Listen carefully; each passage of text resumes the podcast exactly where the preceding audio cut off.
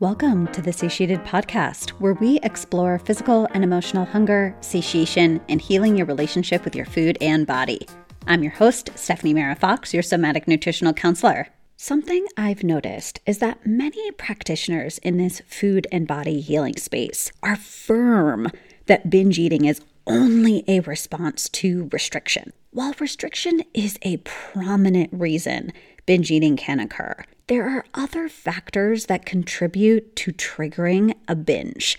Let's first get clear that binge eating is a very distinct type of eating that is different than emotional eating or overeating. Binge eating is eating a large amount of food in a short period of time with a sense that you could not stop eating. Typically, the eating is done rapidly until uncomfortably full, often in the absence of physical hunger, and usually done alone with no one else around. Binge eating experiences are often followed by feelings of shame, guilt, disgust, distress, frustration, and sadness. Binge eating is distinct from bulimia, where a binge may occur and then there is some compensatory behavior like purging or over-exercising to compensate for the binge. Lastly, binge eating is typically done several times a week for many months. So that's what defines a binge eating experience, yet what sparks this food behavior? A 2010 study in Appetite called The Biology of Binge Eating identified four key factors that contribute to binge eating, including food restriction, stress, the presence of hyperpalatable foods, and environmental conditioning. Starting with restriction. Restriction is often characterized by eating no food, eating minimal amounts of food, only eating specific foods in specific amounts, cutting out whole food groups, or fasting for long periods of time. Additionally, if restriction leads to fast weight loss, this can increase stress in your body that can lead to binge eating, as your body is feeling unsafe at the speed in which weight was lost, and also can be a weight that your body does not feel safe maintaining. In these circumstances, you can start to experience binge eating as protective eating. Your body is trying to protect you and make sure you stay alive. Something that binge eating ensures is that your body is getting the nutrition it needs. If you're habitually not giving your body what it needs to stay alive, your body is going to take over at some point, and thank goodness it does. I know this can feel difficult to experience, though. Be grateful to something that is causing so much pain? Absurd.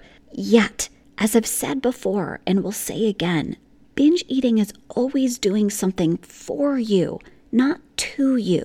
Now, I want to add on to this restriction definition that binge eating activated by restriction does not only have to come from restricting food. This can also include restricting your self-expression, your needs, and your sense of safety. Food comes in when your voice isn't spoken out. Any perceived sense of scarcity can initiate a binge, as your body is sensing that it is in danger, and food is consumed to get enough energy to run away, to have a release of dopamine to feel better, to actually push your system into further overwhelm, so it shuts down, giving you a momentary break from feeling threatened. If you've been confused as to why binge eating keeps occurring when you've already challenged so much of disordered eating and diet culture behaviors and are eating consistently every day, get curious about what else is being restricted. Is your attention toward yourself coming last? Are you holding back your truth for fear of how others will receive it? Restriction can come in many forms that you may need to check out many different areas of your life to assess what might feel malnourished. Next, we have stress. While we are not rats, one study found that rats with a history of caloric restriction alone do not show significant increases in food intake in the sated state. So we can think of restriction as the wood and stress as the spark to build that binge fire. While there are some individuals who lose their appetite entirely when stress levels increase, for many, high levels of stress often precede a binge. And if you add a trauma response into this picture, you might be living constantly in the sympathetic nervous system, where you're living on the edges of your window of tolerance, where any small stressor can send you into a hypervigilant state. So something like dieting, which both triggers restriction and heightened stress, will send you straight into your favorite bag, box, or carton. Talking about hyperpalatable foods have become all the rage these days.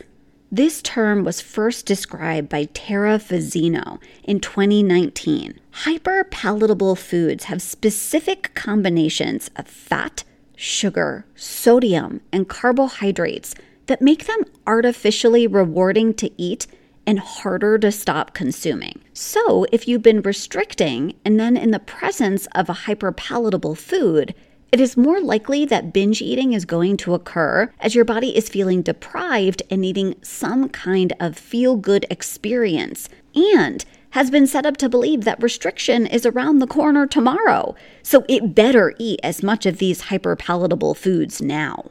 Eating these foods releases dopamine and activates your reward pathways. Something I have noticed, though, with those I've worked with is that when you eat these foods in a relaxation response, the intense need to continue to eat isn't as strong. This is something I go into detail in the Somatic Eating program, so if you're interested to learn more, be sure to go to somaticeating.com to join the waitlist for the upcoming class starting in April. Lastly, environmental conditioning has to do with that binge eating is often associated to specific environments. Let's say you eat hyperpalatable foods every time you get into the car. The more you do this, the more your body is conditioned to want to go eat a hyperpalatable food every time you get into the car. You might reflect on where you binge, at what time of day, and with what foods to get curious about what has been connected and conditioned in your body to understand what your environmental binge triggers might be. This particular binge activation can take time to reroute in your body, and with awareness and presence, you can create new embodied memories where certain environments are no longer associated with binging. As you can see, there are many reasons binge eating can occur, and many more not covered here, such as past trauma and the state of your nervous system. We cannot change what we're not aware of. And so you might explore for yourself if you resonate with any of these binge triggers. Binge eating is a message from your body, and it can take time to discover the wisdom within the food behavior. You get to take all the time you need, and as always, I'm here for you every step of the way. Thanks so much for tuning in this week, and I look forward to connecting with you all again real soon. Bye!